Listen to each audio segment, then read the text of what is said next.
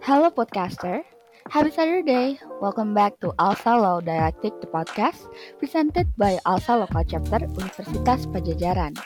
Seperti biasa, di episode podcast yang ke-8 ini, kita bakal kembali lagi membahas isu-isu hukum yang tentunya sedang hangat diperbincangkan. Nah, di episode kali ini, kita akan membahas mengenai hukum lingkungan khususnya terkait dengan zero deforestation dan pembangunan nasional yang saat ini menjadi pertimbangan bahwa apakah pembangunan nasional di negara kita, negara Indonesia ini, harus dihentikan atas nama zero deforestation, namun bukankah hal tersebut dianggap melawan mandat UUD 1945, yakni membangun sesara nasional untuk kesejahteraan rakyat. Lalu mana yang lebih penting? Antara membangun sasaran nasional ataukah harus menjunjung tinggi zero deforestation? Bersama saya Kintan Prameswari Eradia Zahra, as a member of Alsa Unpad, dan tentunya di sini saya tidak sendirian. Karena seperti biasa kita akan menghadirkan pembicara yang berhubungan dengan tema kita. Telah hadir di antara kita semua, Mas Adrianus Erian selaku Kepala Divisi Hutan dan Lahan dari Indonesian Center for Environmental Law. Selamat datang Mas Andrian, bagaimana kabarnya? Mungkin bisa sekaligus juga nih menyapa teman-teman podcaster di rumah. Halo Kintan dan juga teman-teman yang mendengarkan podcast dari Alsa LC Unpad ini. Terima kasih juga sudah mengundang saya dari ISEL untuk bicara terkait dengan uh, tema hari ini, perubahan iklim ya, dan juga bagaimana komitmen deforestasi Indonesia. Benar sekali. Baik, uh, selamat datang dan selamat siang sekali lagi kepada Mas Andrian. Seperti yang sudah saya sampaikan di awal tadi, pada hari ini kita akan membahas seputar zero deforestation dan pembangunan nasional yang sedang menjadi perbincangan hangat ya. Karena seperti yang kita tahu, terdapat beberapa pertanyaan terkait hal ini. Seperti yang telah saya sebutkan sebelumnya juga, apakah pembangunan negara Indonesia ini harus dihentikan atas nama zero deforestation? Namun bukankah hal tersebut dianggap melawan mandat UUD 1945, yakni membangun sasaran nasional untuk kesejahteraan rakyat? Lalu mana yang lebih penting, antara membangun sasaran nasional ataukah harus menjunjung tinggi zero deforestation? Hal tersebut menjadi perbincangan hangat di tengah masyarakat akibat pernyataan salah satu menteri kita di media sosialnya yang mengatakan bahwa Pembangunan besar-besaran era Presiden Jokowi tidak boleh berhenti atas nama emisi karbon atau atas nama deforestasi.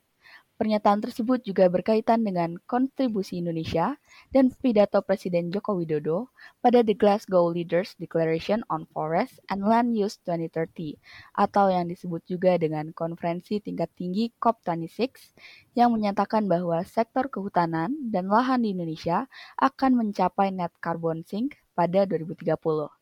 Ini adalah komitmen Indonesia untuk menjadi bagian dari solusi perubahan iklim. Yang secara tidak langsung Indonesia pada 2030 nanti akan menjadi sebuah negara yang penyerapan karbon bersih yang merujuk pada jumlah penyerapan emisi karbonnya jauh lebih banyak dari yang dilepaskannya.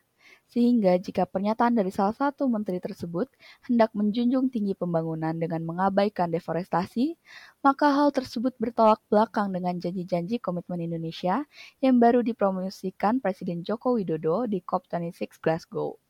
Nah, mungkin sebelum kita masuk lebih jauh ya untuk membahas mengenai hal tersebut, kita bisa sedikit bertanya dulu nih kepada Mas Adrian selaku Kepala Divisi Hutan dan Lahan yang tentunya sudah sangat memahami terkait persoalan ini. Namun pertanyaan yang saya ingin tanyakan terlebih dahulu adalah sebenarnya apa yang dimaksud dengan COP26 dan apakah tujuan diadakan dari COP26 ini sih Mas Adrian? Mohon dipersilakan untuk uh, menjawab terlebih dahulu. Uh, sebenarnya COP26 ini itu pertemuan tahunan rutin yang diselenggarakan oleh UN atau PBB ya, yang memang fokus membicarakan terkait isu-isu perubahan iklim jadi semua negara itu akan diundang di pertemuan tahunan tersebut. Terus kemudian dari UN mereka akan menjelaskan bagaimana ini dengan permasalahan iklim ini. Apa yang sekiranya bisa kita lakukan bersama-sama sebagai negara. Nah, karena uh, istilahnya COP, Conference of Parties, dan 26 itu berarti ini sudah pertemuan yang ke-26, semestinya kita sudah mendapatkan uh, gambaran ya. Jadi dalam 20 kali pertemuan itu apa saja perkembangannya apa saja komitmen yang dilakukan oleh negara-negara dan bagaimana kemudian pelaksanaan komitmen-komitmen tersebut. Nah, berhubung yang barusan terakhir kemarin tuh di Glasgow itu COP26 memang uh, muncul semacam dokumen atau semacam komitmen kesepakatan dari berbagai negara untuk menanggulangi perubahan iklim dengan target-target tertentu yang biasanya itu disebut dengan NDC atau Nationally Determined Contribution. Jadi setiap negara di COP itu mereka akan menunjukkan ini loh komitmen saya untuk perubahan iklim, saya akan mengurangi emisi sekian persen dengan cara-cara sebagai berikut. Salah satunya misalkan seperti yang tadi disebutkan zero deforestation atau mengurangi uh, pertambangan atau mulai menggunakan pembagi listrik yang lebih ramah lingkungan seperti tenaga surya dan lain sebagainya. Nah, jadi sebenarnya konteksnya itu seperti itu untuk pertemuan uh, di Conference of Parties ini. Baik, seperti yang tadi Mas Adrian sudah paparkan, pertemuan tahunan rutin yang diselenggarakan PBB. Jadi untuk COP26 ini fokus membicarakan isu perubahan iklim dan membahas apa yang bisa dilakukan secara bersama-sama oleh negara. Dan pada pertemuan ke-26 kemarin itu muncul kesepakatan untuk menanggulangi isu lingkungan serta komitmen terhadap perubahan iklim. Lalu bagaimana dengan komitmen iklim Indonesia yang disampaikan dalam COP26? Menurut pandangan Mas Andrian sendiri terkait hal ini, apakah sudah sesuai dengan tujuan pengurangan emisi dan perlindungan hutan, termasuk di antaranya penghentian pemberian izin baru ke hutan-hutan alam yang belum terlindungi? Ya, kalau misalkan teman-teman yang mendengarkan podcast ini pengen tahu ya sebenarnya Indonesia mau ngapain sih? Apa yang menjadi komitmen Indonesia? teman-teman bisa download dokumen NDC dari Indonesia yang barusan diupdate dan disampaikan juga di COP26 kemarin yang memang isinya itu adalah ini loh komitmen kami dan strategi kami sebagai negara Indonesia uh, untuk menanggulangi perubahan iklim. Berhubung uh, tema pada hari ini tuh bicara terkait hutan, makanya salah satu yang bisa kita soroti adalah komitmen Indonesia dalam NDC yang berbicara terkait forestry and land use change atau biasa disingkat dengan FOLU selain uh, uh, dalam NDC itu juga ada dokumen yang namanya LTS LCCR itu low, uh, long term strategy and for low carbon and climate resilience Indonesia. Jadi NDC itu adalah semacam komitmennya, janjinya ini kami akan melakukan ini. Kemudian LTS LCCR itu adalah strategi, ini loh cara kami melakukannya untuk sampai ke sana. Jadi dua dokumen itu bisa teman-teman download secara bebas, bisa dari uh, bisa dari website UN atau bisa dari websitenya pemerintah juga, dan teman-teman bisa baca.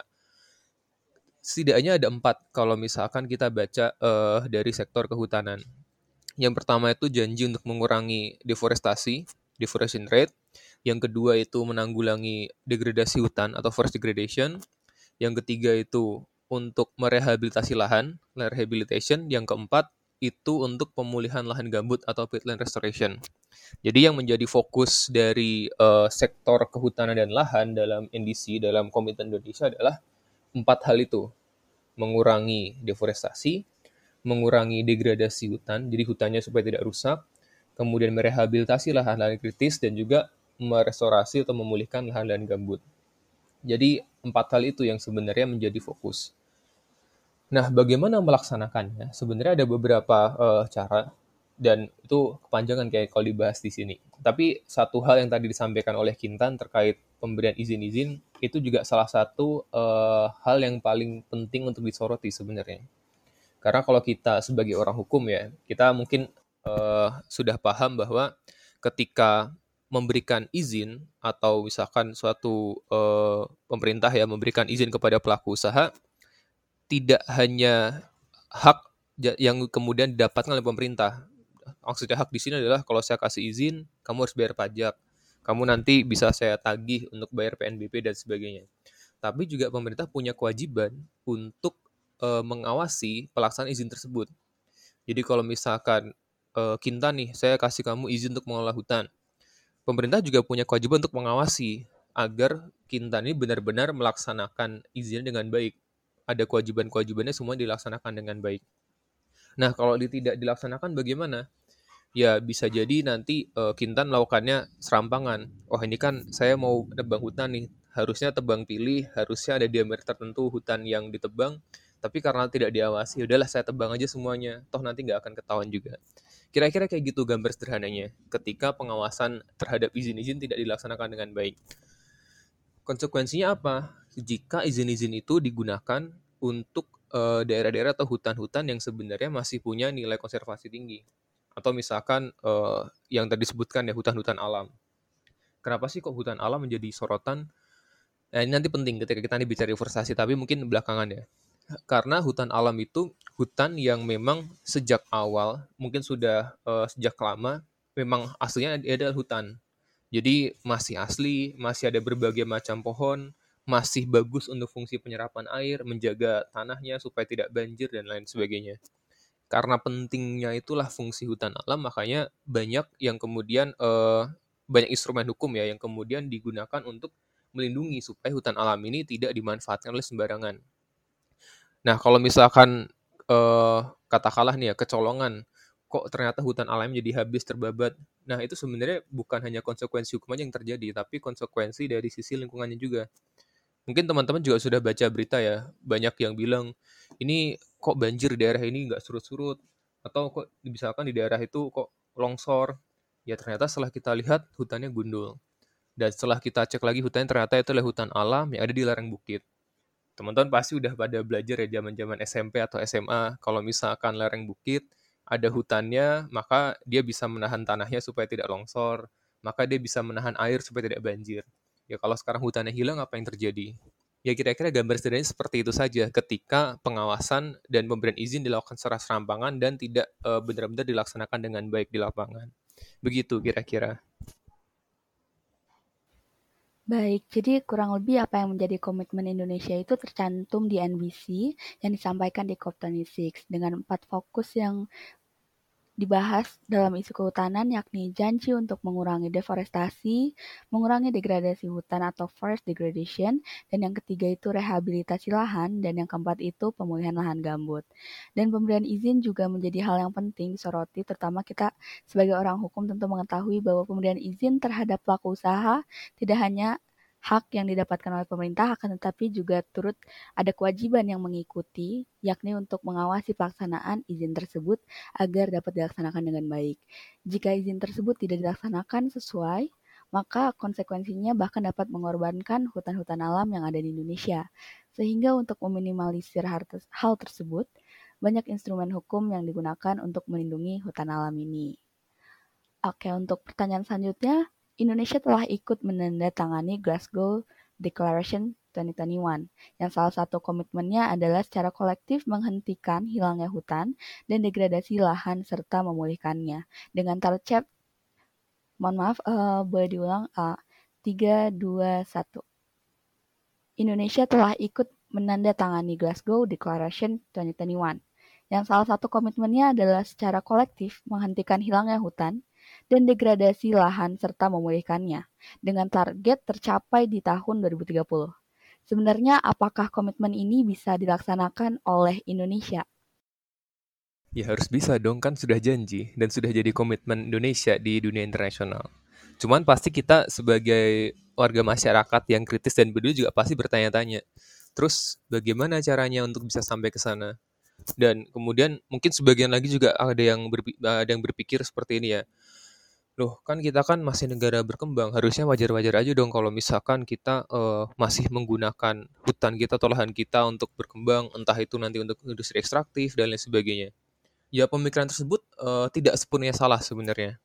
Betul bahwa kita adalah uh, masih negara yang berkembang, kita masih butuh banyak energi, ya kita butuh, perlu menambang batu bara, kita perlu menanam sawit dan lain-lainnya itu banyak disampaikan sebenarnya dalam perdebatan apakah kita benar-benar harus uh, melaksanakan komitmen ini. Tapi yang menjadi uh, persoalan adalah kita sebagai negara dan dalam menanggulangi permasalahan krisis iklim itu bukanlah uh, sekedar permasalahan kita sendirian sebagai negara Indonesia saja, tapi krisis iklim adalah permasalahan semua negara di dunia. Jadi kita nggak bisa nih menghadapi satu masalah bersama-sama, tapi terus kemudian udahlah kamu aja mengerjakan, aku kan masih harus ngapain kayak gitu. Ibaratnya kalian kerja kelompok ini ya, terus kemudian uh, ada satu dua orang yang merasa, lah kan aku kan masih nggak ngerti nih, jadi aku kontribusinya dikit aja deh. Atau yang lain, ya aku sibuk nih, jadinya nggak mau ngerjain banyak-banyak. Seperti itu kira-kira gambarnya kalau misalkan kita tidak melaksanakan komitmen kita. Padahal tugas kelompok adalah tanggung jawab bersama, semuanya harus punya kontribusi. Nah, dalam instrumen hukum internasional sebenarnya sudah diatur. Ada yang namanya CBDR atau Common but Differentiated Responsibility. Jadi ada tanggung jawab yang sama, tapi dibedakan berdasarkan kemampuan dari masing-masing negara yang mengemban tanggung jawab tersebut. Makanya terus kemudian mungkin teman-teman ada yang uh, mungkin ada yang pernah dengar ya, misalkan Clean Development Mechanism atau misalkan ada bantuan dari negara maju ke negara-negara berkembang. Nih, kamu Indonesia saya kasih uang nih. Kalau misalkan kamu bisa menjaga hutan kamu sampai tahun 2030 tidak ditebang, tidak deforestasi, saya kasih eh, satu juta dolar, misalkan seperti itu. Ada mekanisme seperti itu sebenarnya. Jadi uh, memang sudah diatur supaya semua negara itu mengemban tanggung jawab yang sama, tapi secara bersamaan juga tanggung jawabnya pun dibebankan secara berbeda. Negara maju harusnya punya beban yang lebih banyak. Selain dia menjaga hutannya dia sendiri, dia juga harus membantu negara-negara berkembang melalui berbagai mekanisme ya. Supaya negara berkembang tuh punya insentif untuk menjaga hutannya.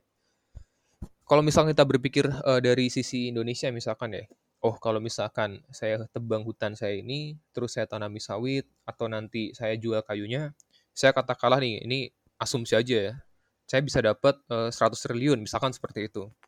Tapi ternyata uh, dijanjikan nih melalui Clan Development Mechanism atau melalui mekanisme lain diatur di Paris Agreement itu, kalau saya jaga hutan ini sampai 2030 bisa menyerap karbon sekian puluh gigaton, ternyata saya akan bisa dikasih uang 200 triliun. Nah, kita kan pasti berpikir sebagai negara dan sebagai uh, apa orang yang rasional ya. Ya lebih baik saya jaga hutan saya nih. Saya nanti pasti akan dapat bantuan 200 triliun itu daripada kalau saya manfaat sendiri uangnya mungkin lebih sedikit. Ya mungkin ini pandangan yang mungkin agak kontroversial dan mungkin hitungannya tidak uh, tepat seperti itu, tapi itulah gambaran uh, suatu bentuk uh, bentuk per, apa pertanggungjawaban yang sama tapi dengan beban yang berbeda tadi. Kenapa seperti ini? Karena kalau misalkan kita mau fair ya, mau kita melihatnya secara objektif, ya negara-negara maju mungkin sudah melakukan lebih banyak polusi di masa lalu. Pada saat revolusi industri, pada saat mereka ekspansi besar-besaran, terus sekarang kita yang kena imbasnya, kita pasti akan merasa kita nggak terima kayak gitu. Nah itulah bentuk uh, pertanggungjawaban supaya kita bisa uh, seimbang lagi. Jadi kalau ditanya apakah terus kemudian Indonesia bisa melaksanakan komitmennya, ya harus bisa. Harus bisa menjaga supaya hutannya tidak hilang, supaya lahannya tidak terdegradasi, supaya itu semua bisa dipulihkan, dan nanti juga Indonesia bisa menuntut, saya udah jaga hutan saya nih, saya udah menjaga supaya lahan tidak terdegradasi, terus apa ini kontribusi kalian terhadap uh, apa yang saya, sudah saya lakukan? Harusnya saya dibantu dong untuk pembangunan saya. Nah, hal seperti itulah sebenarnya yang perlu ibaratnya dinegosiasikan. Dan itu sebenarnya teman-teman bisa baca beritanya sebenarnya bahwa ada dana dan bantuan dari luar negeri supaya Indonesia tetap menjaga uh, ya hutannya, ya keanekaragaman hayati dan lain sebagainya. Apalagi posisi Indonesia sekarang sebagai negara yang tingkat keanekaragaman hayatinya salah satu yang tertinggi di dunia, tingkat tutupan hutan juga yang masih banyak. Kalau misalkan nanti tiba-tiba kita serampangan hilangkan begitu saja, ya apa yang akan kita terima selain lebih banyak bencana dan bahkan mungkin uh, kita akan dilihat sebagai pihak yang antagonis bisa jadi seperti itu. Ya tapi kira-kira seperti itulah gambarannya.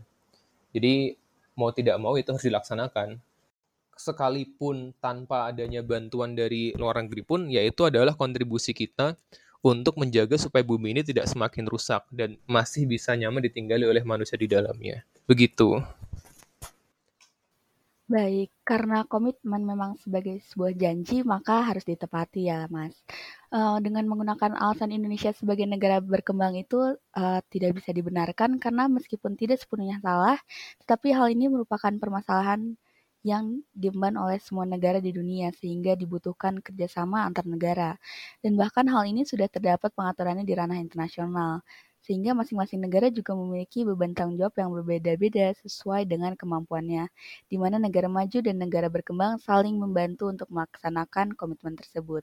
Pertimbangan lainnya juga yang sudah disebutkan oleh Mas Andrian tadi, jika Indonesia tidak menjaga lingkungannya, maka akibat yang akan timbul juga akan merugikan negara kita sendiri, seperti contohnya bencana alam yang akan dirasakan oleh masyarakat Indonesia itu sendiri. Lalu, apa yang harus pemerintah lakukan dalam usaha meredam penggunaan lahan sebagai visi jangka panjang The Glasgow Leaders Declaration on Forest and Land Use 2030 atau yang disebut juga dengan COP26? Sebenarnya kalau mau jawaban sederhananya ya, pemerintah kan sudah punya berbagai macam peraturan untuk melindungi hutan dan melindungi lingkungan. Ya, jalankan saja dulu dengan efektif peraturan-peraturan tersebut. Jangan kemudian jadi alasan, wah kita tidak punya SDM yang cukup, wah kita tidak punya uang atau apa. Ya itu yang harus dihadapi permasalahannya. Jangan sampai kayak tadi misalkan ya, diberikan izin yang banyak, tapi tidak mau atau tidak bisa mengawasi. Itu kan berarti kan tidak bertanggung jawab dengan apa yang dilakukan. Ya lakukan aja itu dulu. Kalau saya beri izin, saya juga harus berkomitmen untuk mengawasi pelaksanaan izin tersebut.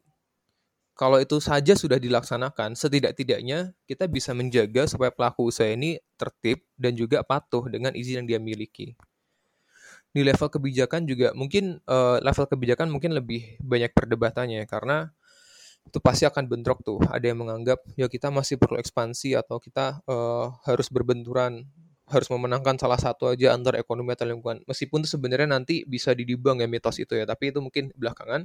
Tapi pada dasarnya adalah lakukan aja dulu apa yang sudah uh, muncul di peraturan. Karena sepanjang uh, kami di ASL ketika kami riset pun sebenarnya banyak permasalahan itu ada di tahapan implementasi sebenarnya. Kadang peraturannya sudah bagus, tapi tidak dilaksanakan dengan baik. Atau pelaksanaan di lapangannya uh, berbeda dengan apa yang terus di peraturannya. Kayak gitu. Contoh lain lagi misalkan, uh, mungkin teman-teman juga pernah baca berita ya bahwa Indonesia melalui Kementerian Lingkungan Hidup dan Kehutanan, KLHK, mereka sudah banyak menggugat perusahaan-perusahaan yang lahannya terbakar. Ini kan satu pencapaian yang bagus ya, suatu prestasi loh hal seperti ini. Dari berbagai gugatan diajukan ke perusahaan yang hutannya terbakar, lahannya terbakar, dan juga perusahaan yang melakukan illegal logging, itu mungkin nilainya hampir sekitar 20 triliun dari nilai litigasi yang dimenangkan nih. Ya pertanyaan kan simpel ya sudah eksekusi, pastikan supaya mereka bayar. Tapi apa yang terjadi? Di rapat dengar pendapat eh, DPR dengan Menteri LHK sekitar awal tahun ini ya, aku lupa di bulan apa, tapi di sekitar awal tahun ini, itu sempat jadi sorotan. Waktu itu pimpinan rapat dari DPR bilang, ini dari sekitar 20 triliun ini yang sudah menang, kok baru sekitar 500 M yang dieksekusi? Ini sisa uangnya ke mana nih? Kok belum bisa kita tagih nih? Padahal kan kita udah menang di berbagai tingkat pengadilan. Bu Menteri nggak bisa jawab waktu itu karena uh, beliau bilang bahwa ini sudah permasalahan sudah sulit karena udah di luar dari kewenangan KLHK, butuh bantuan berbagai pihak dan lain sebagainya. Ya itulah salah satu yang harus dikejar. Masa kalian udah menang gugatan uh, apa pun lah tapi terus kemudian kalian nggak bisa nagih dari apa yang kalian gugat ya terus jadi kemenangan yang semu dong kalau kayak gitu. Padahal 20 triliun bisa dipakai buat apa? Bahkan mungkin itu bisa untuk uh, tambahan anggaran KLHK tuh.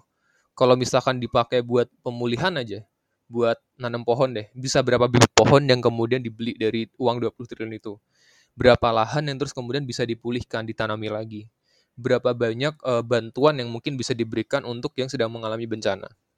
Itu kan hitung-hitung sederhana aja. Dan kita nggak nggak sampai bilang ke yang apa perdebatan ini kebijakan A atau B mana yang lebih bagus. Yang sudah menang seperti ini aja dulu, yang kemudian uh, dikejar uangnya. Belum lagi kalau nanti uh, itu dari satu sisi ya dari eksekusi putusan. Belum lagi kalau misalkan kita baca dari temuan KPK di tahun 2018, waktu itu KPK pernah rilis laporan ada sekitar uh, eh, PNBP, penerimaan negara bukan pajak, yang tertunggak atau belum dibayar dari perusahaan-perusahaan tambang batu bara yang nilainya sekitar 25 triliun. Itu teman-teman bisa download laporannya di ACCH KPK tuh. Bayangkan teman-teman, kalian sudah berikan banyak izin, sudah berikan uh, banyak keleluasaan, tapi para pengusahanya pada nggak bayar pajak. 25 triliun juga yang nunggak. Bisa dipakai untuk apa 25 triliun itu? tidak hanya untuk pemulihan bahkan mungkin bisa dipakai untuk program-program lain yang lebih strategis dan lebih hijau bahkan tapi itu kan semuanya kemudian jadi permasalahan ketika tidak bisa ditagih uangnya nggak bisa masuk ke negara ya sudah kejar aja dulu itu hal-hal yang sekarang sampai sekarang masih menjadi PR kalau nanti itu sudah selesai PR-nya baru kemudian kita bisa bicara nih kebijakan mana yang kira-kira lebih hijau mana yang lebih bagus mana yang lebih seimbang antara pemulihan ekonomi dan juga perlindungan lingkungannya karena kalau misalkan uh, kita dikejar untuk semuanya sekaligus ya ini eksekusi harus jalan dong, ini pajak yang ditunggak harus segera ditagih dong, ini kebijakan harus lebih hijau. Pasti pusing kalau misalkan teman-teman disodori itu semua bersamaan. Ya aku sendiri pusing pasti kalau kayak gitu. Jadi satu-satu lah. Mana yang potensinya paling besar, mana yang sudah jelas-jelas itu tinggal sedikit lagi itu bisa didapatkan untuk uh, kebijakan lebih bagus, ya itulah yang dulu dikejar sebenarnya. Jadi itu kira-kira kalau ditanya apa sih kira-kira yang harus dilakukan selesaikan aja dulu PR-PR yang sudah jelas-jelas tinggal dikit lagi selesai kalau itu sudah selesai kan kita pasti akan lebih lega dan kita bisa punya lebih banyak energi dan juga sumber daya uang maupun manusia untuk berbicara uh, hal-hal lain yang harus kita lakukan kayak gitu. Oke, jadi secara sederhana pemerintah memiliki berbagai macam pengaturan yang sudah disediakan. Maka langkah pertama yang bisa diambil itu dengan dijalankan dengan efektif, efektif terlebih dahulu. Permasalahan SDM dan dana yang kurang itu menjadi tantangan selanjutnya karena langkah pertama itu yakni dengan peraturan yang sudah ada maka dijalankan secara efektif karena hal itu merupakan cara paling mendasar Tantangan sebenarnya adalah pada tahapan implementasi peraturan tersebut di lapangan, yang kurang dilaksanakan dengan baik. Tadi juga sempat disebutkan bahwa LHK mengajukan gugatan kepada perusahaan yang melakukan kerusakan lingkungan, di mana yang menjadi sorotan, di mana pimpinan rapat DPR, di antara 20 triliun yang dimenangkan, pimpinan DPR menanyakan mengapa hanya beberapa miliar saja yang berhasil dieksekusi. LHK memberikan alasan bahwa hal ini terjadi karena alasan-alasan di lapangan. Dengan melihat dari contoh tersebut, kita dapat melihat bahwa pada tahap implementasinya atau eksekusinya bisa dibilang masih sangat kurang dan dan seharusnya lebih dioptimalkan kembali. Karena dengan jumlah kerugian yang tidak kecil tersebut, seharusnya uang ganti kerugian bisa dimanfaatkan untuk menanggulangi bencana-bencana alam dan pemulihan lingkungan yang dilaksanakan di Indonesia.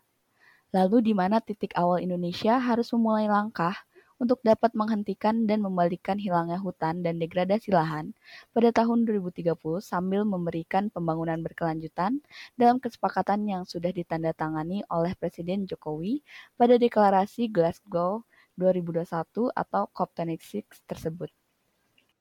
Ya, jadi sebenarnya kalau titik awal, salah satunya kan tuh tadi yang pernah uh, yang kusampaikan sebelumnya. Kita pasti nggak akan bisa bergerak kalau misalkan nggak ada uangnya nih, atau nggak ada orangnya nih. Ya sudah, cari aja uangnya dulu dari yang tadi sudah disampaikan ya. Eksekusi putusannya terus kemudian tagih pajak-pajak yang uh, tertunggak tadi dari industri ekstraktif itu. Kalau sudah baru terus kemudian kita tingkatkan SDM-nya mungkin teman-teman uh, pernah baca atau mungkin pernah lihat yang namanya PPLH pejabat pengawas lingkungan hidup atau misalkan uh, inspektur tambang kalau teman-teman cek jumlahnya itu sebenarnya nggak nggak sebegitu banyaknya teman-teman di seluruh Indonesia. Bahkan ada provinsi-provinsi tertentu yang mereka nggak punya pengawas lingkungan hidup, misalkan kayak gitu. Nah, dari sini sebenarnya kemudian bisa tuh ditambah, PPLH-nya ditambah, mereka bisa mengawasi lebih banyak lagi uh, kegiatan-kegiatan usaha. Kalau gitu kan berarti pemerintah nanti bisa uh, melakukan kewajiban dengan lebih baik. Kita memberikan izin, tapi kita juga awasi dengan baik kalau kegiatan-kegiatan yang usaha yang terkait erat dengan sektor lingkungan atau kehutanan itu dia bisa diawasi dengan baik, ya pastinya nanti akan lebih banyak uh, hal baik bisa terjadi. Nanti mereka akan bisa bayar pajak lebih taat, mereka pasti bisa lebih uh, ketat dalam menjaga hutannya, dan kemudian tidak terjadi hal-hal seperti illegal logging atau kemudian pembakaran hutan seperti itu. Itu bisa menjadi satu uh, langkah pencegahan.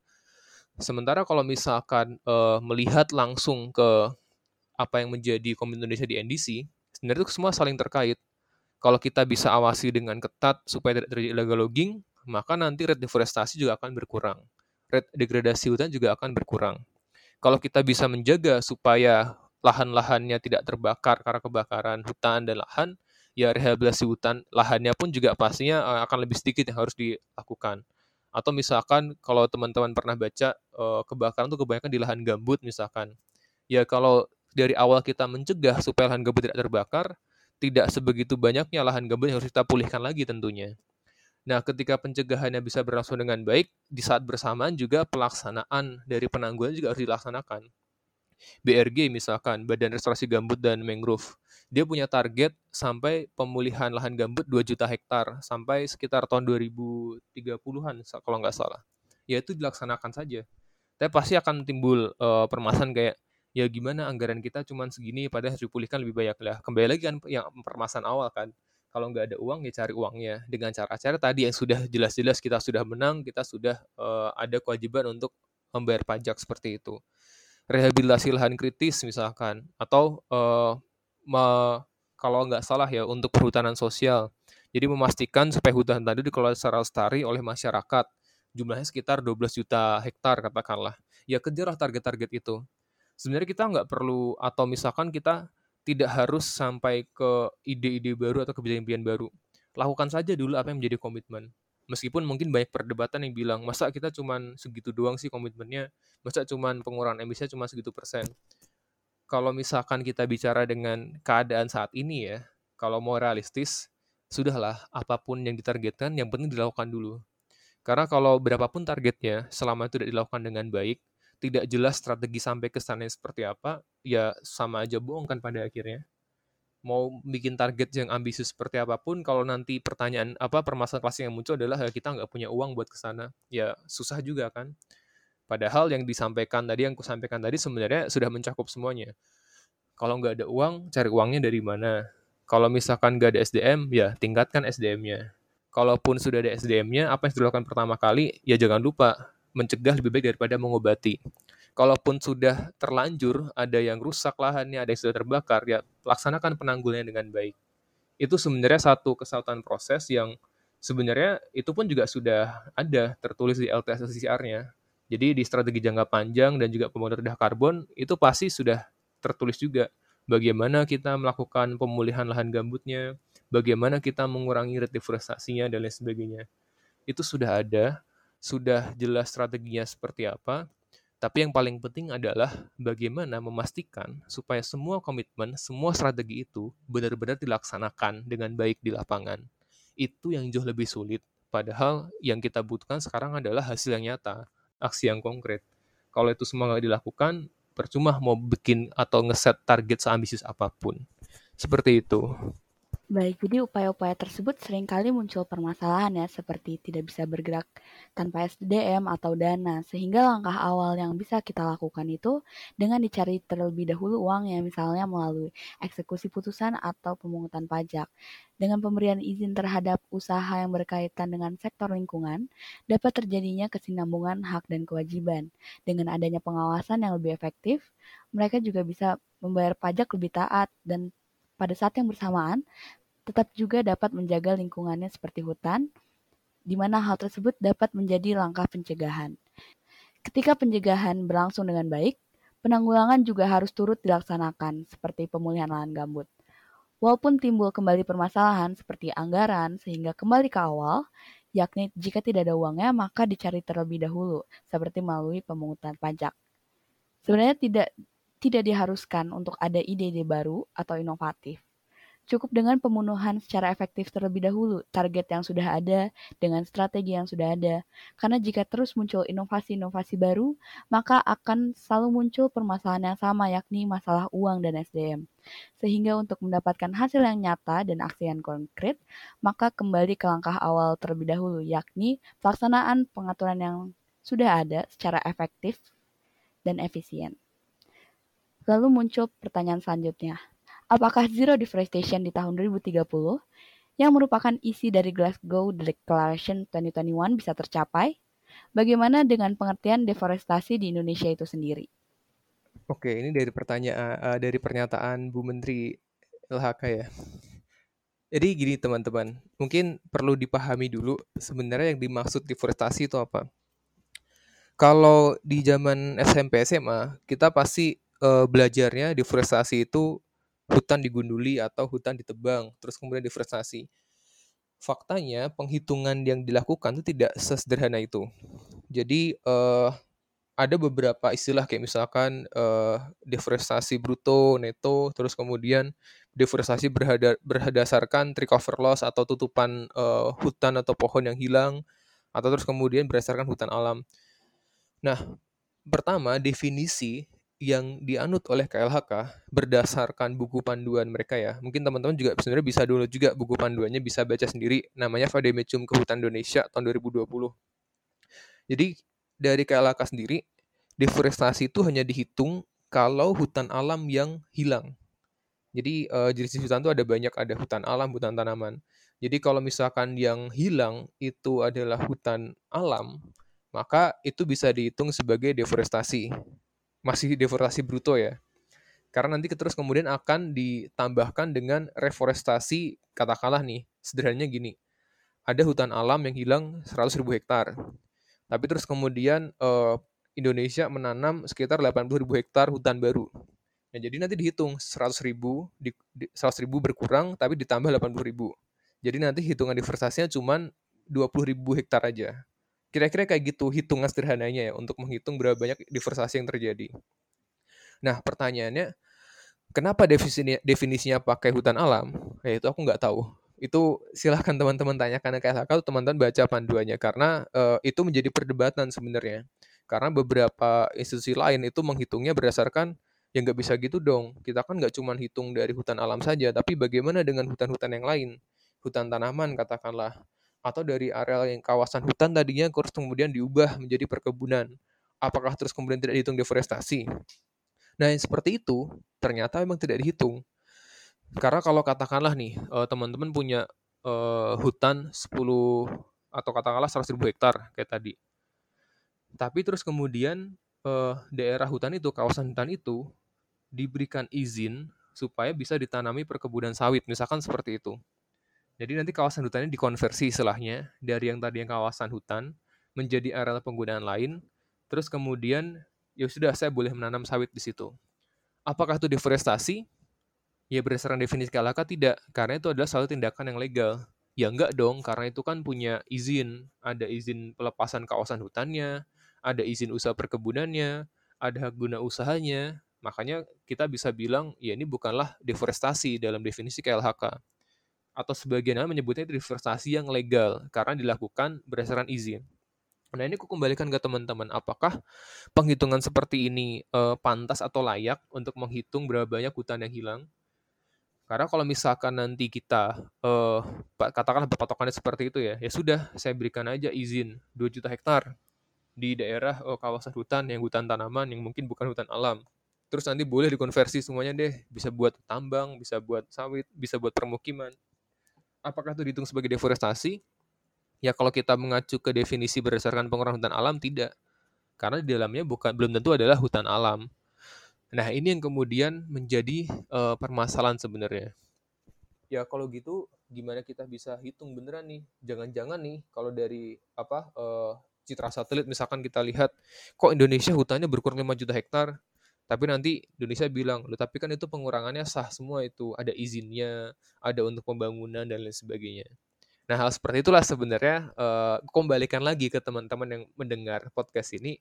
Kira-kira penghitungan seperti itu pantas atau enggak untuk menanggulangi katakanlah krisis iklim atau pengurangan emisi.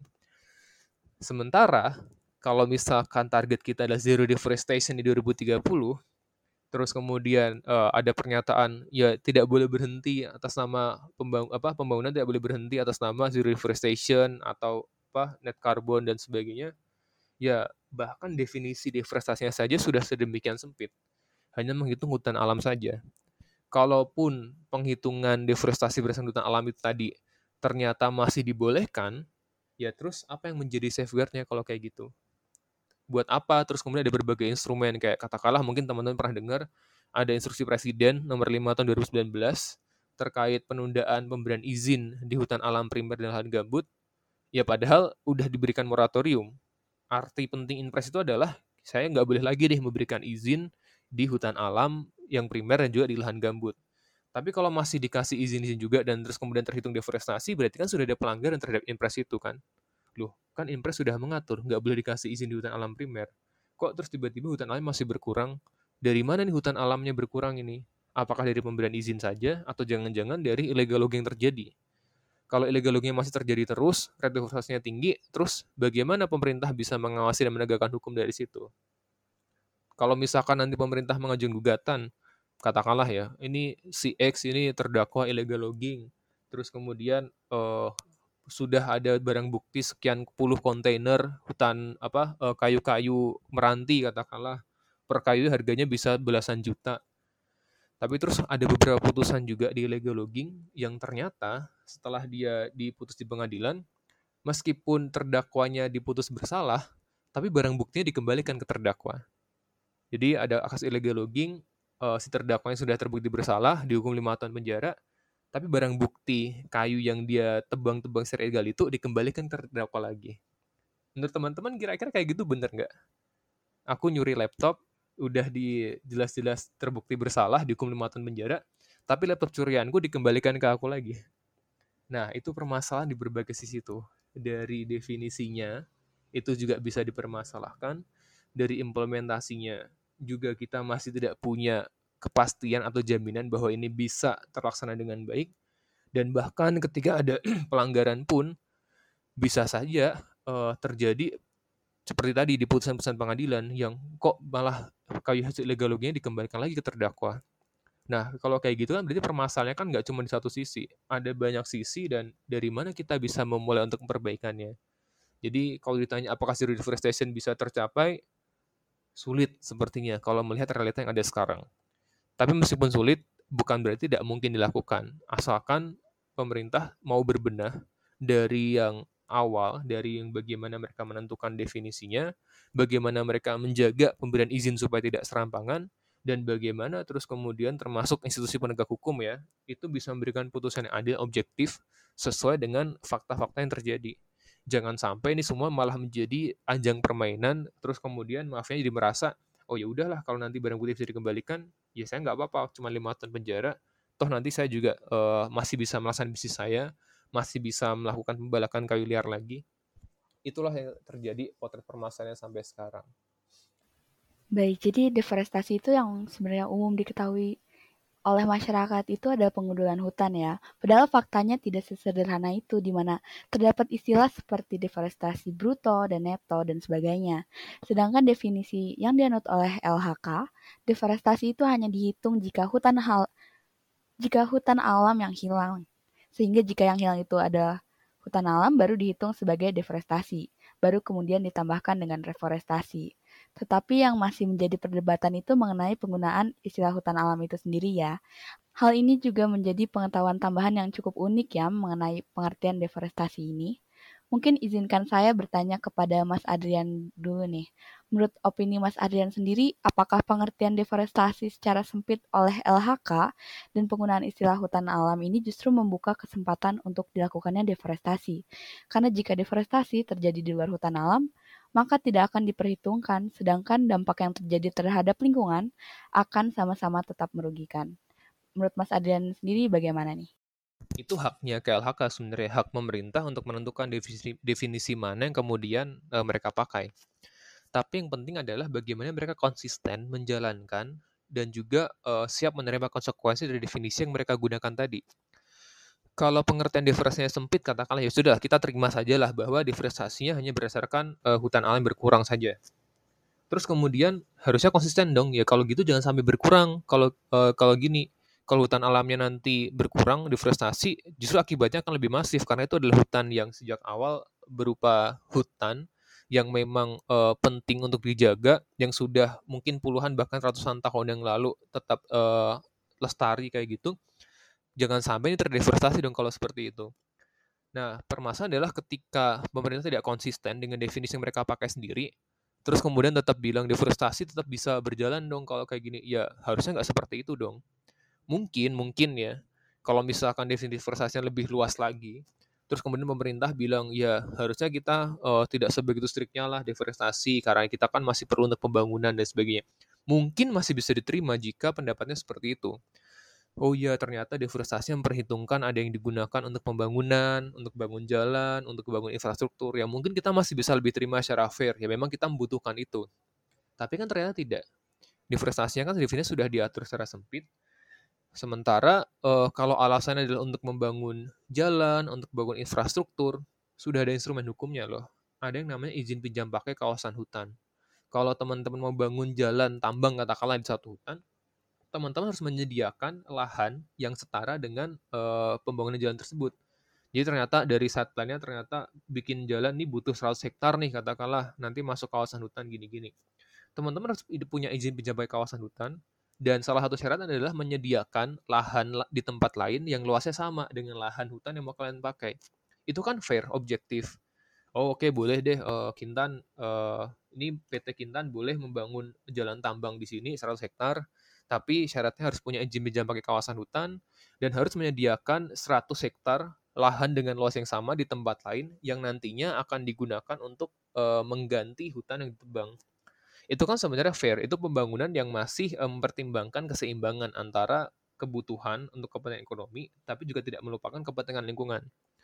Nah, tapi kalau misalkan deforestasinya ternyata uh, didefinisikan secara luas kayak itu, ya berarti masih terjadi lagi dong. Masih bisa dimungkinkan ada hutan alam yang hilang. Kalau dari NDC, ada target tuh sekitar maksimal setahun tuh 300-an ribu hektar kalau nggak salah. Teman aku kita perlu cek lagi sih. Ada sekitar 200 ribu 300 ribu hektar deforestasi yang masih boleh dilakukan per tahun. Nah ini kan sebenarnya jadi masalah juga.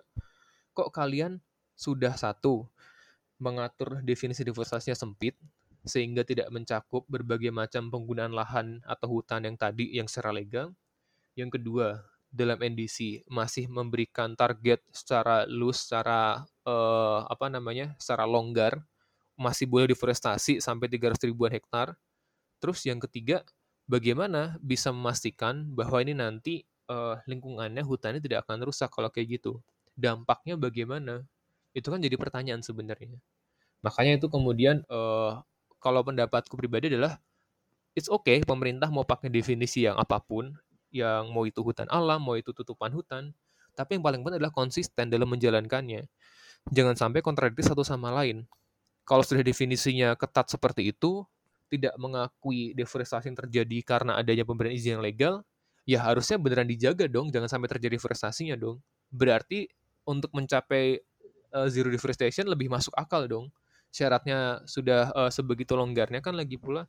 Kalau masih dibolehkan lagi ya sama saja nggak ada safeguard yang kemudian bisa digunakan dipertanggungjawabkan kalau kayak gitu. Dampak ke lingkungannya jadi seperti apa nantinya. Jadi itu kira-kira gambarannya. Baik, justru yang menjadi pertimbangan karena hutan alam yang jumlahnya masif sehingga jangan sampai terkena deforestasi.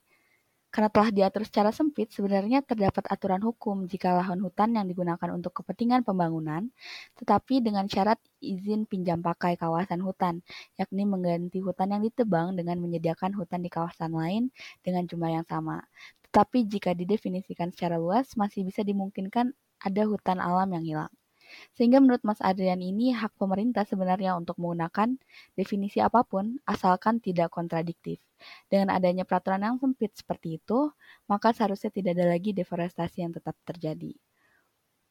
Untuk pertanyaan selanjutnya, apakah pengaturan hukum yang sudah ada mampu mengakomodasi cita-cita Indonesia dalam perlindungan serta pelestarian lingkungan? Nah, ini menarik nih kalau bicara aturan hukum. Mungkin teman-teman ngikutin isu ya bahwa uh, ada undang cipta kerja diterbitkan November tahun lalu, terus kemudian sudah ada peraturan pelaksananya di PP maupun di peraturan menteri, tapi dua minggu ke belakang muncul juga ada putusan MK yang menyatakan bahwa uh, undang-undang cipta kerja itu inkonstitusional bersyarat. Ya, jadi uh, ada beberapa aspek yang bisa dibahas nih. Kalau misalkan kita bicara peraturan sebelum adanya dari cipta kerja, kita bicara Undang-Undang 32 2009 ya, perlindungan dan pengelolaan lingkungan hidup, atau bicara Undang-Undang 4199 terkait kehutanan, atau Undang-Undang 18 2013 terkait uh, pencegahan pemberantasan perusakan hutan. Sebenarnya bisa dibilang ketentuannya sudah cukup memadai sebenarnya. Dan kalau kita lihat uh, secara dari kacamata hukum terutama ya, sudah cukup progresif juga loh karena sudah mengakomodasi adanya pertanggungjawaban pidana korporasi misalkan. Atau di Undang-Undang 32 sudah mengakomodasi adanya pertanggungjawaban mutlak strict liability kayak gitu. Itu semua digunakan loh oleh KLHK ketika menggugat perusahaan yang hanya terbakar. Mereka sudah menggunakan strict liability dan sebagian besar menang diterima oleh pengadilan.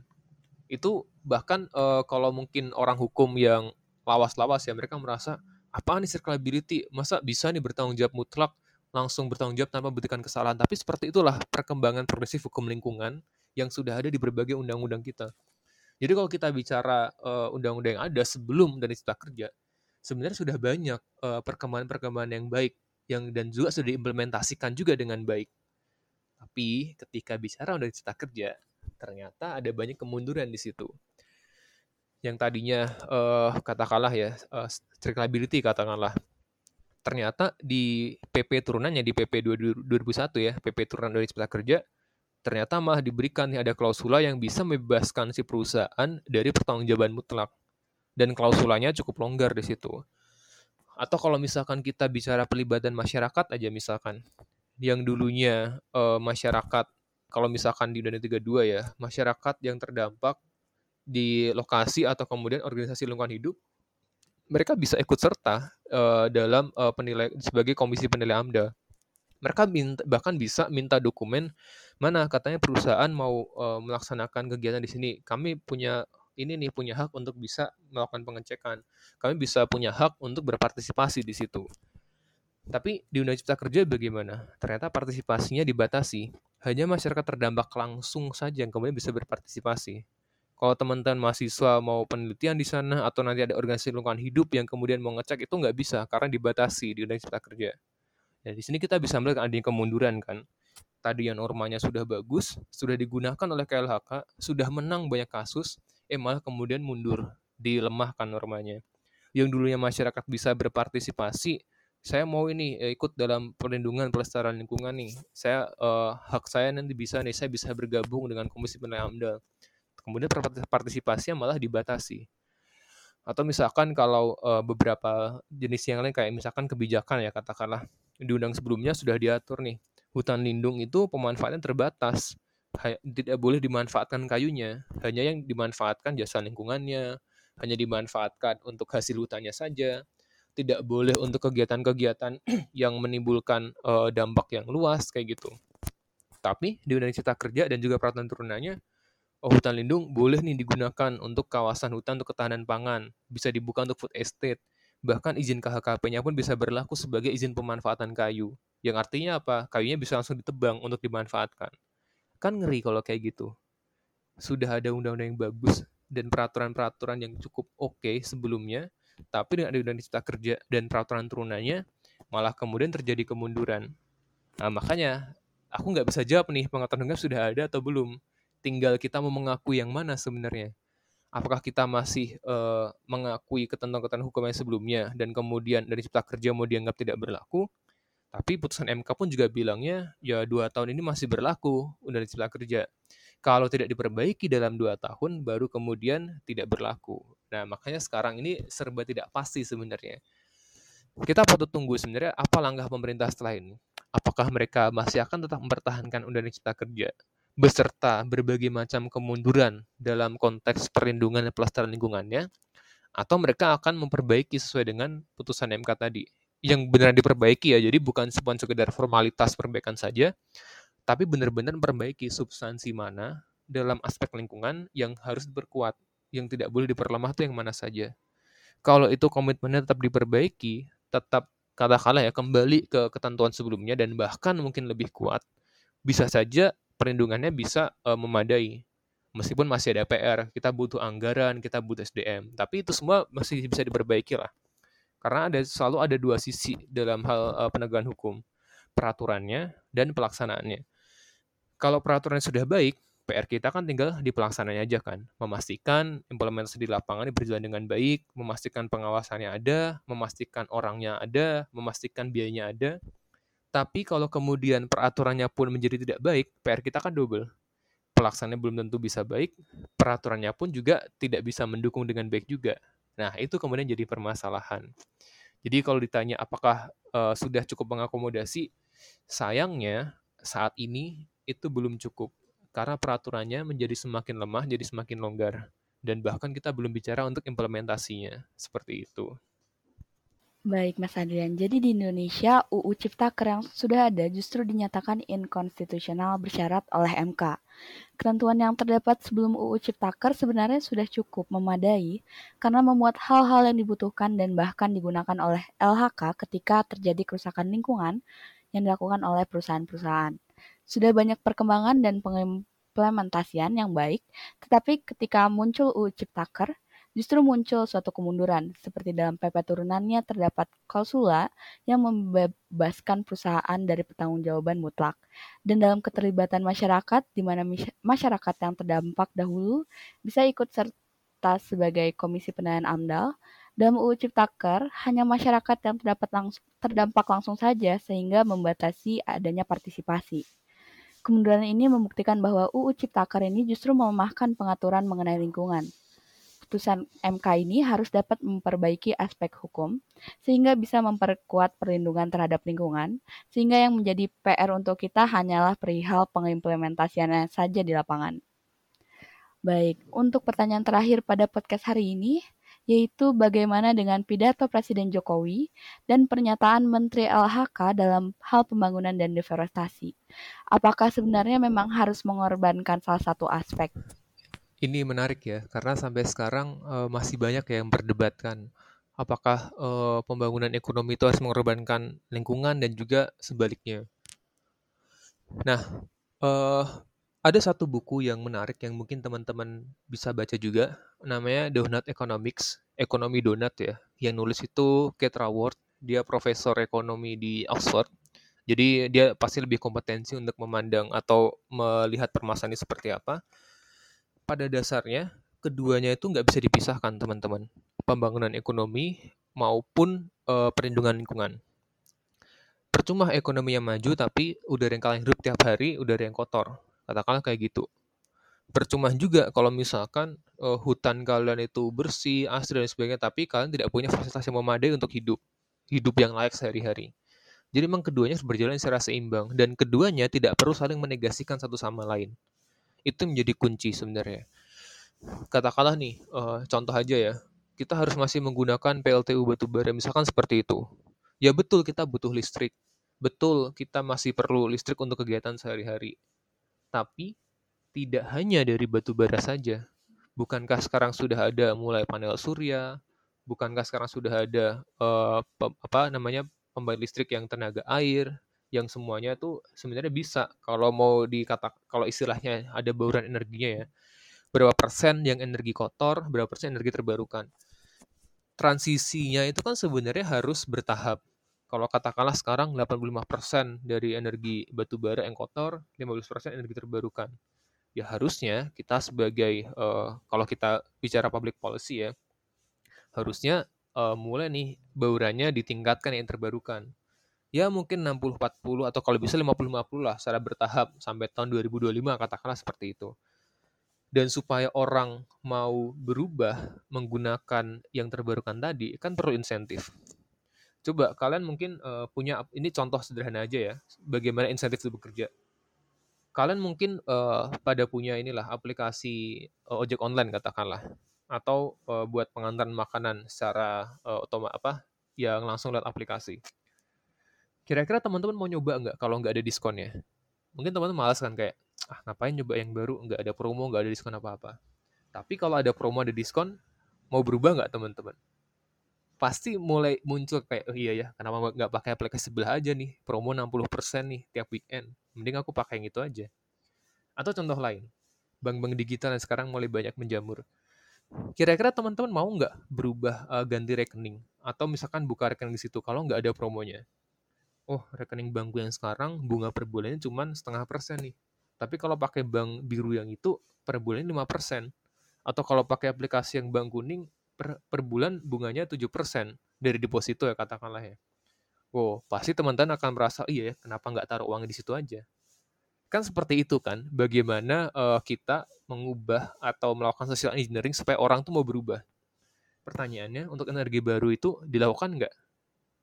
Apakah teman-teman pernah mendengar, kalau kalian mau beralih ke energi baru, nanti ada keringanan pajak penghasilan sekian persen, misalkan kayak gitu. Contoh aja ya.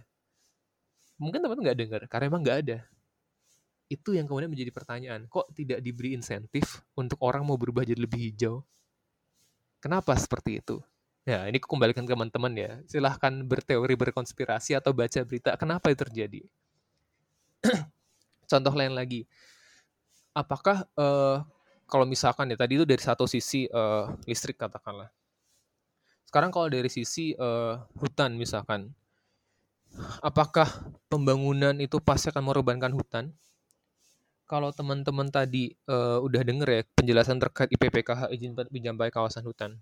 Sebenarnya kan instrumen hukum kita pun juga sudah mengatur bagaimana supaya seimbang. Kamu butuh lahan 200 hektar buat bangun jalan tambang atau bikin tambang? Boleh, boleh. Tapi sediakan juga 200 hektar lahan penggantinya supaya nanti bisa ditanami. Itu kan fair sebenarnya objektif kan kayak gitu kan. Tetap memastikan supaya uh, pertambangannya bisa berjalan, ya dan kita butuh tambang. Smartphone yang kalian pakai, laptop yang kita gunakan untuk streaming podcast ini semuanya kan dari bahan tambang, ada nikel, tembaga dan sebagainya. Kita butuh. Tapi kita juga harus memastikan bahwa pelaksanaannya berkelanjutan.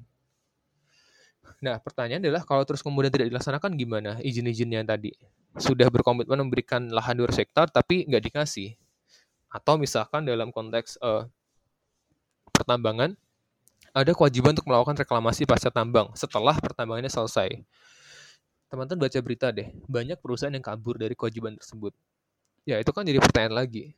Peraturan udah ada, tapi bagaimana dengan implementasinya di lapangan? Bagaimana terus kemudian mereka cuma mau mengambil keuntungannya saja, tapi tidak mau melaksanakan kewajiban-kewajiban supaya lingkungan tetap terlindungi. Kayak gitu. Jadi sebenarnya salah kalau banyak yang mem mempertentangkan atau membenturkan antara ekonomi harus maju duluan mengorbankan lingkungan dan sebagainya. Enggak, teman-teman. Bahkan dari peraturan hukum yang ada sekarang ini pun sebenarnya juga sudah dibuat supaya seimbang antara keduanya. Tinggal mau dilaksanakan atau enggak kayak gitu. Kalaupun ada, itu kan tadi aturan hukum ya. Kalaupun ada yang masih dalam uh, tahap yang kebijakan kayak tadi, bagaimana teman-teman bisa beralih sekarang mau nggak mau harus pakai uh, aplikasi ojek online terus, atau mau nggak mau sekarang harus pakai bank digital terus karena ya kalau mau transfer-transfer ke mana-mana masih bebas biaya bank. Ada kan insentifnya dari situ. Insentif dalam bentuk bebas transfer, bunga yang lebih tinggi, insentif dalam bentuk uh, ada promo tiap minggunya, beli makanan, beli atau pergi ke mana-mana. Bagaimana terus kemudian itu semua bisa diimplementasikan untuk tindakan-tindakan atau kebijakan lebih hijau? Itu yang menjadi pertanyaan sebenarnya. Dan itu yang harusnya didorong. Supaya tidak seolah-olah mengorbankan salah satu aspek saja. Kalau pemerintah mau tetap jalan mau PLTU batubara silahkan, tapi pastikan mulai bertransisi ke energi terbarukan dan berikan insentif bagi pelaku usaha supaya mereka mau investasi di sektor terbarukan tersebut. Karena sekarang alasannya apa? Ya mahal lah kalau misalkan harus uh, transisi ke energi terbarukan, mahal kalau pasang panel surya, makanya perlu dibuat insentif kan. Kalau sudah ada insentifnya pasti akan terasa lebih murah dan kemudian juga pasti akan orang lebih mau bergerak ke sana itu yang sebenarnya tidak terjadi.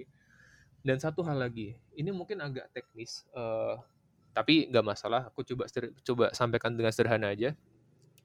Kenapa kemudian banyak eh, kegiatan-kegiatan atau uh, project-project yang kotor ya katakanlah uh, yang tidak ramah lingkungan itu terlihat lebih murah? Sebagai contoh misalkan dulu pernah ada bikin perbandingannya kan listrik dari batu bara itu cuma 900 uh, kWh atau ternyata kalau listrik dari dari tenaga surya itu 2600 ya kalau gitu uh, buat orang yang mungkin punya uang lebih banyak mungkin dia akan merasa ya nggak apa-apa lah saya pakai tenaga surya lebih mahal tapi lebih hijau. Tapi yang nggak punya pilihan gimana? Ya dia terpaksa pakai yang dari batu bara. Padahal ongkos yang kita bayarkan untuk listrik yang seharga itu itu belum memperhitungkan yang namanya eksternalitas. Contoh sederhana eksternalitas tuh gini teman-teman teman-teman punya dua pilihan nih untuk makan hari ini. Makan gorengan harganya 1000 atau makan sayur harganya 5000. Pasti teman-teman uh, sudah paham lah efek makan gorengan terus-menerus setiap hari itu kayak gimana. Gorengan, daging-dagingan, yang banyak minyaknya. Tiap hari teman-teman makan dalam setahun. Sementara teman yang satu lagi mungkin lebih mahal biaya pengeluaran per harinya, tapi dia makan makanan yang sehat makan sayur, protein-protein kayak tahu tempe, dagingnya cuma sesekali, nggak pernah makan gorengan. Kira-kira kalau terjadi dalam 5-6 tahun ke depan, siapa teman kalian akan lebih sehat? Yang tiap hari makan gorengan, atau yang tiap hari makannya sayur yang dijaga dengan baik? Nggak perlu di apa nggak perlu ditanya ya udah jelas lah yang lebih sehat yang inilah kak yang makan sayur tiap hari seperti itulah eksternalitas bekerja makan gorengan mungkin lebih murah tapi ada side effect, ada biaya-biaya yang mungkin tidak terduga ya dari makan gorengan itu, tiba-tiba kolesterol, tiba-tiba uh, obesitas katakanlah, atau tiba-tiba asam lambung. Dan berapa biaya yang teman-teman keluarkan untuk berobat nantinya? Apakah sepadan dibandingkan kalau teman-teman keluar uang yang mungkin lebih banyak tiap hari untuk beli sayur, beli buah? Itulah eksternalitas, biaya-biaya yang tidak diperhitungkan pada saat kita mengkonsumsi produk tertentu tadi. Hal yang sama juga terjadi untuk pemakaian energi yang kotor seperti batu bara dibandingkan dengan energi yang bersih. Ya batu bara emang eksternalnya apa? Polusi udara. Kalau teman-teman ngikutin uh, kasus beberapa bulan yang lalu, ada tuh kasus citizen lawsuit untuk pencemaran udara Jakarta. Yang gugat ada sekitar 30-an sekian orang yang pada dasarnya bilang, ya ini pencemaran dari Jakarta salah satunya dari PLTU, katakanlah kayak gitu. Dan dari PLTU ini mungkin memang dampaknya uh, lebih murah ya jelas, tapi dampaknya ke udara Jakarta tiap hari seperti ini. Atau dari penggunaan kendaraan pribadi yang emisinya banyak. Kalau tiap hari itu terjadi terus, nanti ada yang gampang kena asma, ada yang kena ISPA, atau mungkin ketika COVID jadinya makin berat uh, dampaknya. Ternyata di akhir uang yang kita keluarkan jauh lebih banyak dibandingkan kalau dari awal kita akan makanan sehat dan menggunakan energi yang lebih bersih. Itulah jahatnya atau tidak terlihatnya eksternalitas, teman-teman. Dari cek aja dari teman-teman, dari dua orang tadi, yang satu makan gorengan tiap hari dan satu yang makan uh, sayur dan buah tiap hari, ketika dia medical check up 5-6 tahun ke depan, siapa yang kolesterol lebih tinggi? Siapa yang lebih obesitas? Siapa yang harus mengeluarkan uang lebih banyak untuk bayar asuransi kesehatan atau yang harus uh, menanggung, wah ini aku harus mulai berubah nih, harus diet, harus apa? pasti yang makan gorengan tiap hari kan. Meskipun terlihat dia lebih sedikit mengeluarkan uang dibandingkan yang makan sayur. Nah, itulah pilihannya. Dari sisi dari pembelajaran dari makan gorengan dan makan sayur tadi, kemudian kita scale up ke ya katakanlah di level yang bernegara ya. Mau itu dari pidato presiden, mau dari menteri LHK, bagaimana kita menyeimbangkan keduanya. Hati-hati karena keduanya itu tidak untuk saling dipertentangkan satu sama lain, tapi untuk bisa berjalan selaras. Keduanya saling melengkapi dan keduanya itu harus uh, berjalan secara seimbang. Karena kalau nggak seimbang, yang terjadi pastinya kayak tadi, kita nggak akan transisi ke energi yang bersih, kita akan terus merasa kayak lingkungan harus dikorbankan, padahal bukan itu yang harusnya jadi masalah. Gitu kira-kira. Baik, jadi meskipun hal ini masih menjadi perdebatan, sebenarnya dalam buku yang tadi disebutkan oleh Mas Andrian yang ditulis oleh Profesor Ekonomi Oxford disebutkan bahwa keduanya tidak bisa dipisahkan baik pembangunan ekonomi maupun perlindungan lingkungan. Percuma saja jika hanya salah satu aspek yang terpenuhi, sehingga keduanya harus berjalan secara kesinambungan. Kedua hal tersebut bukan untuk saling bertentangan, tetapi harus saling melengkapi, selaras, dan seimbang. Baik, izinkan saya untuk menyimpulkan hasil diskusi pada podcast kita hari ini. COP26 merupakan pertemuan tahunan rutin yang diselenggarakan PBB yang fokus membicarakan isu perubahan iklim dan membahas apa yang bisa dilakukan secara bersama-sama oleh negara. Dan pada pertemuan ke-26 ini muncul kesepakatan untuk menanggulangi isu lingkungan serta komitmen terhadap perubahan iklim yang Isi komitmennya ialah empat hal yang menjadi fokus, yakni janji untuk mengurangi deforestasi, mengurangi degradasi hutan atau forest degradation, ketiga rehabilitasi lahan, dan keempat pemulihan lahan gambut.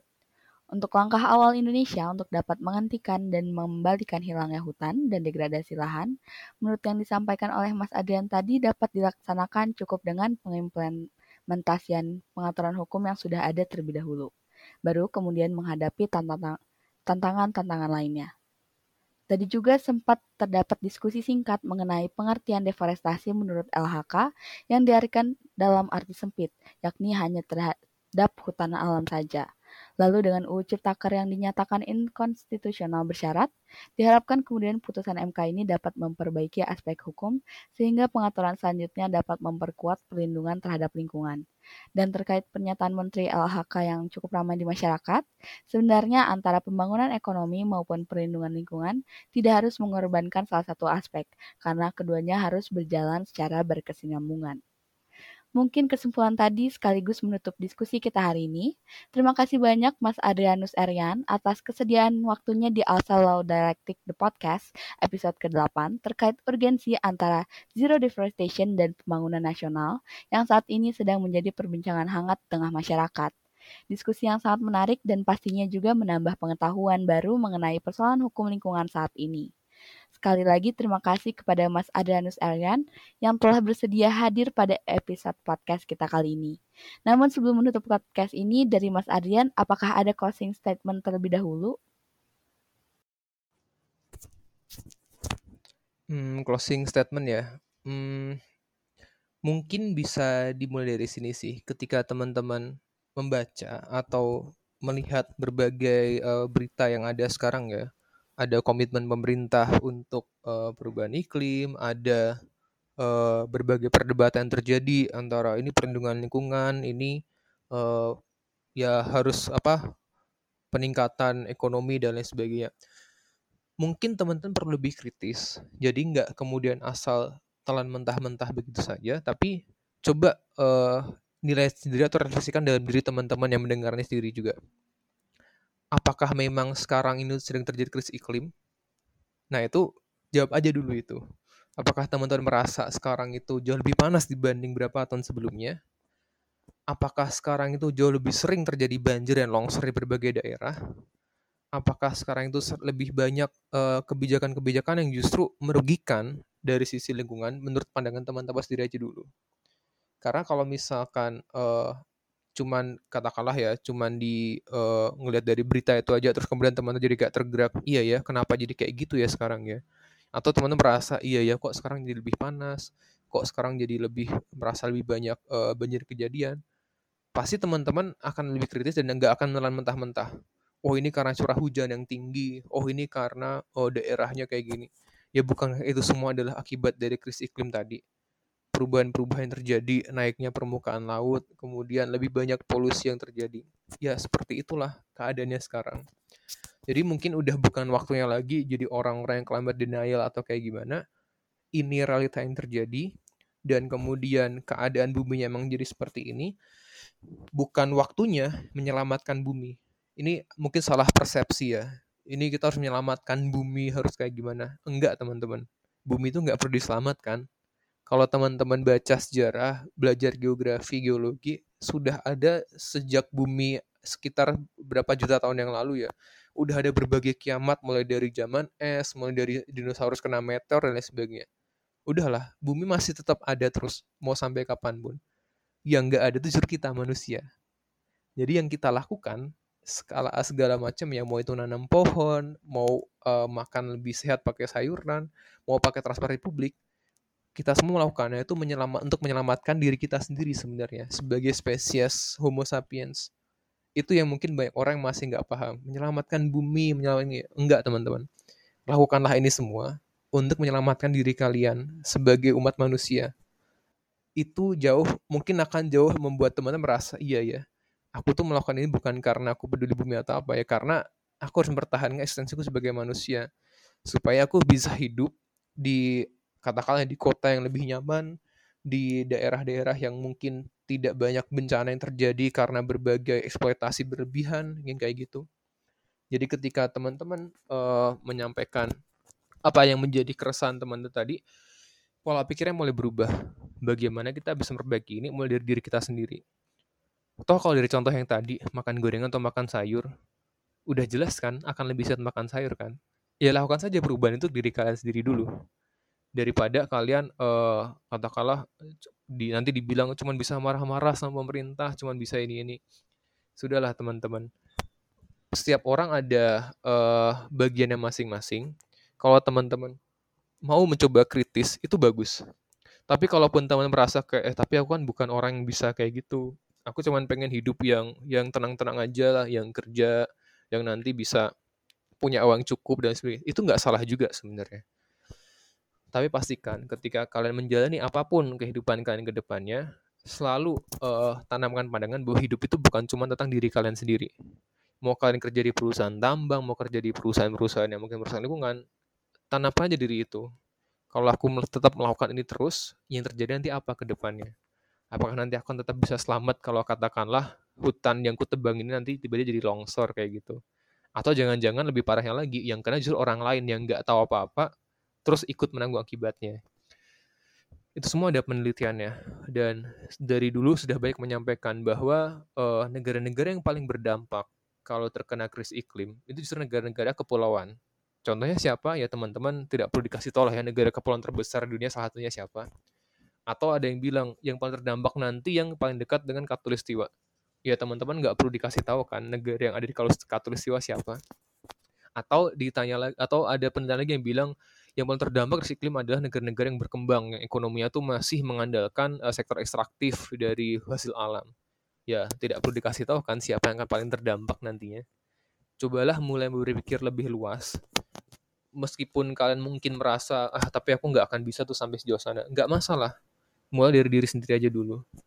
Mulailah untuk uh, mengintegrasikan nilai-nilai tadi nilai-nilai bagaimana aku bisa berkontribusi ke lingkungan hidup, melindunginya, atau ya setidak-tidaknya tidak menjadi bagian dari masalah tidak membuang sampah sembarangan. Itu kan paling klise kan sebenarnya kan. Atau mulai mengurangi penggunaan plastik mulai uh, diet yang lebih uh, seimbang gizinya tidak hanya cuma makan daging dan sebagainya tapi mulai seimbangkan dengan buah dan sayur. Itu mungkin hal sederhana tapi niscaya akan berdampak di jangka panjang. Tidak hanya untuk uh, kehidupan teman-teman saya, tapi bisa juga ke orang-orang di sekitar kita juga. Jadi itu aja sih mungkin bagaimana kita bisa tetap kritis untuk isu-isu yang besar, tapi kita juga uh, sadar dan mulai mengubah dari diri kita sendiri. Karena kembali lagi, ini bukan untuk menyelamatkan bumi atau apa. Ini untuk menyelamatkan diri kalian sendiri sebagai umat manusia. Kayak gitu. Baik, sekali lagi terima kasih banyak Mas Adrianus Erian dari ISEL. Mungkin saya cukupkan pada podcast kita kali ini. Terima kasih untuk teman-teman podcaster yang sudah mendengarkan Alsa Law Dialectic Podcast presented by Alsa 4. Sampai jumpa di episode-episode selanjutnya. Jangan lupa untuk terus dengerin diskusi menarik lainnya. Alsa Law Dialectic Podcast by Alsa 4. Saya Kintan Prameswari Radia Zahra, pamit undur diri. In Alsa we learn, in Alsa we connect. In Alsa we develop, Alsa always be one. Terima kasih. Wassalamualaikum warahmatullahi wabarakatuh. Selamat berakhir pekan.